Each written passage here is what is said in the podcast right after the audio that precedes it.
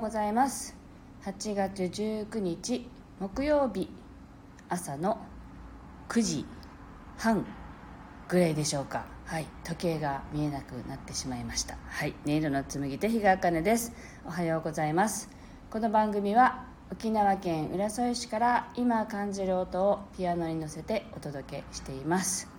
はい。皆さんどんな朝をお迎えでしょうか。今日はですねちょっとあの沖縄はあの湿っぽいというかまあいつもこんな感じですけどねカラッとはしてない朝です。はい。ちょっとですねコロナのね感染者がすごく増えているみたいでまあうちの子はね先週からほとんどもう自粛要請が出てからほとんど休ませているんですけれどあフラワーさんおはようございます。はい。あの娘の学童の先生からね昨日電話がありましてあの今日はね私一日ちょっと仕事が入っていたので行かせようと思っていたらあの電話があって学童の先生でねあの陽性者が出たのでしばらくやお休みになりますと全面休校になりますって連絡があってねあの幸いうちの子は休んでいたので全然関わりがなくってあなんかそれはそれでねすごく良かったなと思っているところです。で県外ではねもうお盆が終わったと思うんですけど実は沖縄はあのなんて言うんだろうご仏壇なんていうの仏壇の行事は全部旧暦なんですね。なので実は今週なんですよ沖縄のお盆は。で金曜日明日からですね。明日明後日しあさってが旧暦の7月131415日にあたってこれからあのお盆を迎えます。なのでその前にと思って結構あの父親のねあの仏壇のところに手をよく合わせに行っていたんですよ。でなんかあのあ守ってくれたのかなと思ってすごくありがたい気持ちになった夜でした昨日はね。はいそんなこんなで今日ねお届けしていきたいと思います。でまあ実家の母からなんかもう恐怖に満ち溢れたあのメッセージが来たりしてですね。もうやばいよとか危険だよとかね。来るのであなんかこう不安に押しつぶされるとよくないなと思ってあの今日もまたね免疫力を上げていくような曲を弾いていきたいなと思っています。で1曲目はねいつものように「整える」という題でね弾いていきたいと思いますのでぜひあのご自身のね呼吸を意識しながら「整える」という感じで弾いていただければと思います。よろしくお願いします。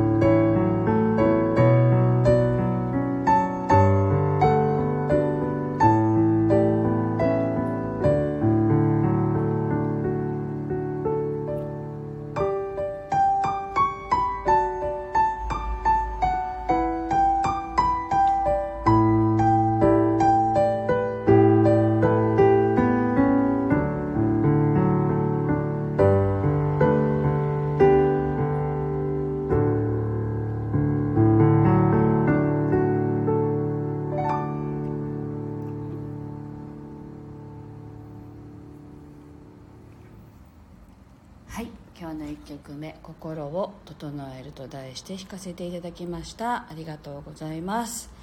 はい。フラワーさん不安一緒です。お母さんのお気持ち分かりますって。そうですよね。本当うちの母もあの一人なのでねあの一人で住んでるんですね。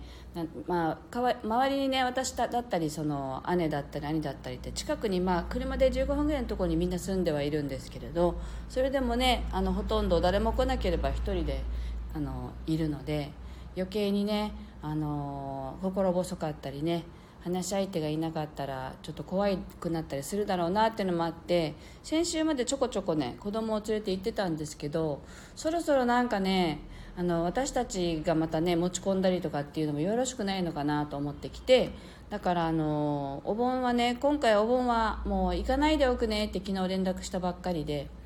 という感じなんです。あちかこさんおはようございます。そうそんな感じでだから今朝ね兄からあ今回のお盆はもう来なくていいよっていう連絡もあったのでちょうどあの行かないって母に言ったところですっていうね 感じでこんな感じでね家族間でこう連絡を取り合っているところです。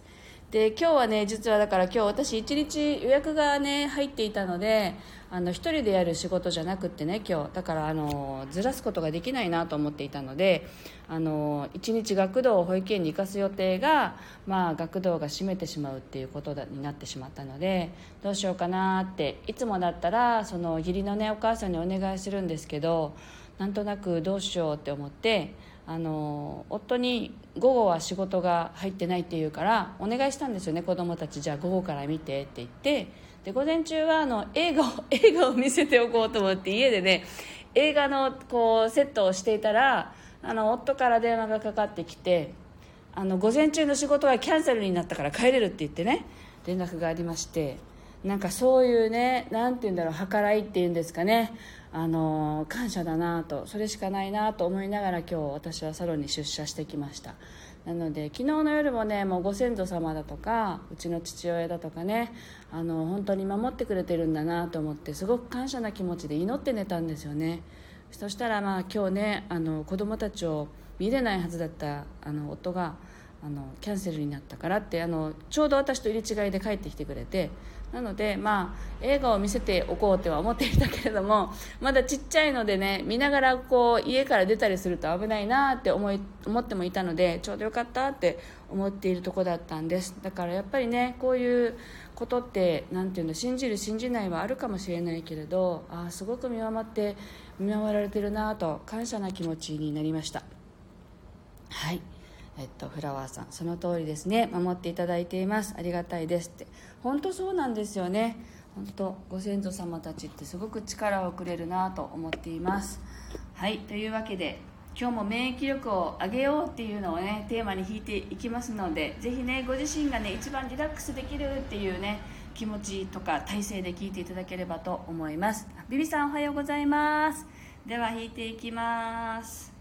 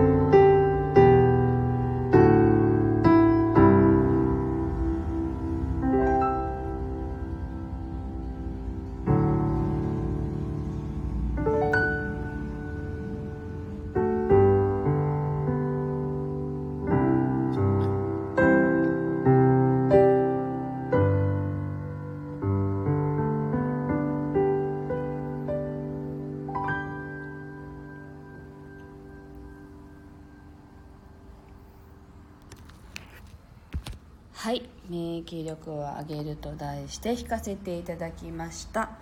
はいえー、っとですね弾きながらあの感じた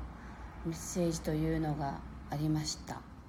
えっとなんかね喝を入れられた感じでしたね。あの私たちってそんなに弱くないよって言っていました。何だったっけな。えっとねあの自分の細胞にねあの何て言うんだろうな。どうしてほしいかをちゃんと伝えてと言っていましたよ。あの私をの免疫機能をねしっかりとアップさせてあの元気でいられますようにとか何て言うんだろう。とにかくねあの自分でねしっかりと自分の細胞をコントロールしてくださいというメッセージでした。あのまあね不安になることもあるんだけれどもそうではなくて私の細胞は私たちが思っているよりもすごくねあの強くてねしなやかでねすごく何て言うんだろうかこの順応しますよって適応能力がすごく高いんですよっていうことを言っていました。なのでご自身の体細胞もう全部が自分ですよね。に対してあの起きろって 目を覚ましてっていうねあ目覚ましてると思いますけどあのしっかりとね一緒にね乗り切ろうねっていう感じでこうあのちゃんと伝えてくださいと言っていました。ビビさんが若返りって。それありですね。私もやろう。お肌ピチピチとかプチプチとかそんな感じでいいんですかね。あフラワーさん細胞レベルって。そうあの細胞レベルに問いかけてくださいと言っていました。だからあのまずはねこう周りの状況にやっぱりね私たちも左右されちゃうからあ大丈夫かなとか、ね、なっちゃうけども周りじゃなくてまず自分の体に対してさあ来るよって準備できたっていう感じでねあの奮い立たせましょうっていうそういうメッセージだったかなと思います。なんかあの免疫力アップの曲でね弾くと面白いなメッセージがあってこの間からね思っているんですけれどあの前回ねあのこちらで